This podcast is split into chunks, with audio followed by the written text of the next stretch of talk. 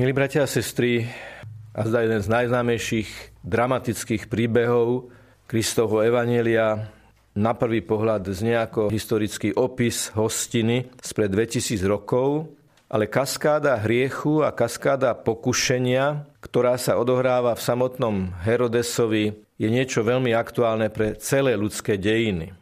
Pretože to, čo sa dialo v Herodesovi a to, aké boli jeho postoje, je niečo, čo možno vystupovať u všetkých ľudí všetkých čias.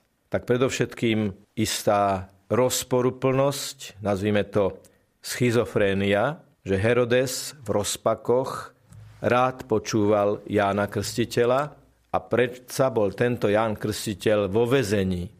Herodes v rozpakoch rád počúval Jána Krstiteľa a predsa ho napokon dal dokonca sťať, zabiť, zavraždiť.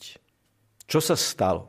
Mladé devča tancuje pred Herodesom a on v návale vášne zboští toto dievča, lebo jej povie, želaj si, čo chceš a dám ti. Toto je prvé, nazývame to kult tela. Kult, áno, lebo kde sa slubuje všetko a zaručuje sa dať všetko, čo sa bude žiadať, to už je kult. My máme kult, my máme vieru. My Bohu vzdávame ústu tým, že mu voče náši hovoríme buď vôľa tvoja. Herodes v tomto dnešnom evaneliu v určitom zmysle slova hovorí mladému dievčaťu buď vôľa tvoja a nech sa stane. Herodes nerozlíšil v sebe že je v pokušení. Nerozlíšil v sebe, že všetko má svoje hranice. Prešiel od pokušenia ku konaniu, keď povedal slovami, že nech sa stane vôľa tohto dievčaťa a môže si žiadať, čo chce zboštil človeka. Konštatujeme v dejinách jeden jav. Vždy, keď bol niekto zboštený, buď ako duče, buď ako Führer, buď ako vodca, buď ako generalissimus, súdruh. Vždy to dopadlo katastrofálne, vždy to dopadlo smrťou. Lebo ak na prvé miesto dáme človeka a nie Boha, nemôže to dopadnúť inak ako zle, inak ako smrťou. Príbeh pokračuje.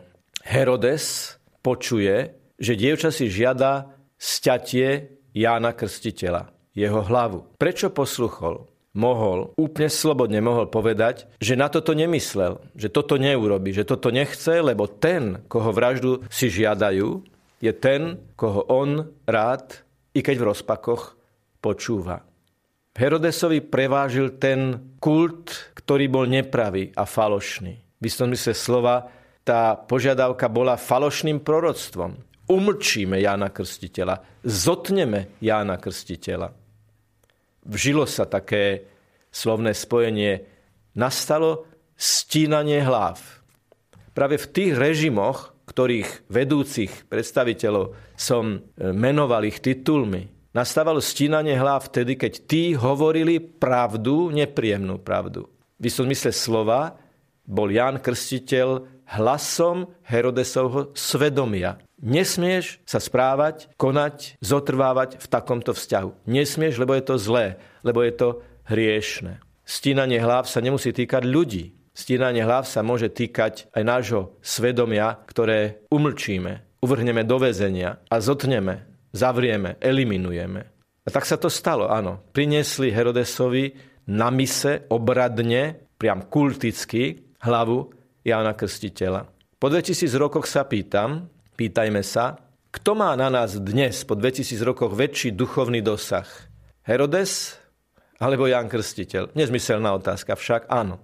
Jan Krstiteľ, dodnes, po 2000 rokoch. Sťali ho, ale neumlčali, lebo pravdu nemožno zoťať, uväzniť a umlčať, lebo nositeľom pravdy je Duch Svetý. A tak ako voda, ako Vánok, ako vzduch preniká všade a všetko a oživuje, tak si pravda vždy nájde svoje cestičky.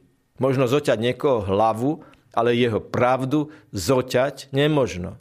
A preto, ako keby sme z tohto príbehu cítili ten apel, nie je niečo, čo si zoťal vo svojom svedomí. Nie je niečo, čo nechceš sám sebe pripustiť. Nemáš svedomí nejakú 13. komnatu, ktorú si bezpečne zavrel, aby si sa do nej už nikdy nemusel pozerať a predsa je to tam umlčaná pravda, ktorá si nájde svoju cestičku vo výčitkách svedomia? Hlavu Jána Krstiteľa priniesli na mise a slova Jána Krstiteľa a celé jeho posolstvo zotrvalo až podnes v Evanieliu, až tak, že Ježiš hovorí, nenarodil sa zo ženy väčší človek, ako bol Ján Krstiteľ.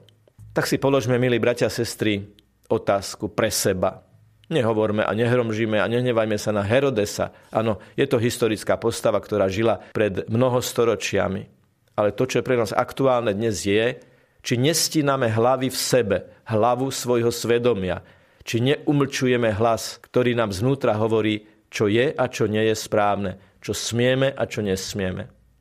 Moderná doba nemá rada slova nesmieš a musíš, ale to sú slová, ktoré sú pevnými bodmi nášho morálneho vývoja, nášho duchovného prehlbenia. Lebo vo vzťahu k Bohu sú jasné veci, ktoré nesmieme a sú jasné veci, ktoré musíme. Nie preto, že nám to niekto nanúcuje zvonka, ale pretože z našej podstaty, z našej prirodzenosti, z logiky našej existencie vyplýva, že ak chceme prežiť v duchovnom mysle slova, niečo nesmieme a niečo musíme. Nie je všetko všetkým vždy a všade dovolené. Sú veci, ktoré nie sú dovolené a sú veci, ktoré sú prikázané z lásky. Aj rodič dieťaťu hovorí, nesmieš z lásky. Aj rodič hovorí dieťaťu, musíš z lásky. A tak dnes, keď príjmeme pána Ježiša v Eucharistii a budeme pred ním klačať pri eucharistickej adorácii, povedzme mu, pane, Otvor mi svedomie, otvor mi vnútornú odvahu počúvať to, čo mi moje svedomie, svedomie inšpirované Duchom Svetým, svedomie ako hlas Ducha Svetého hovorí, aby som potom, ako budem počuť, čo smiem a čo musím, podľa toho aj konal. A toto je skutočná cesta do nebeského kráľovstva, do väčšného spoločenstva s Bohom. Nech je pochválený Pán Ježiš Kristus. Amen.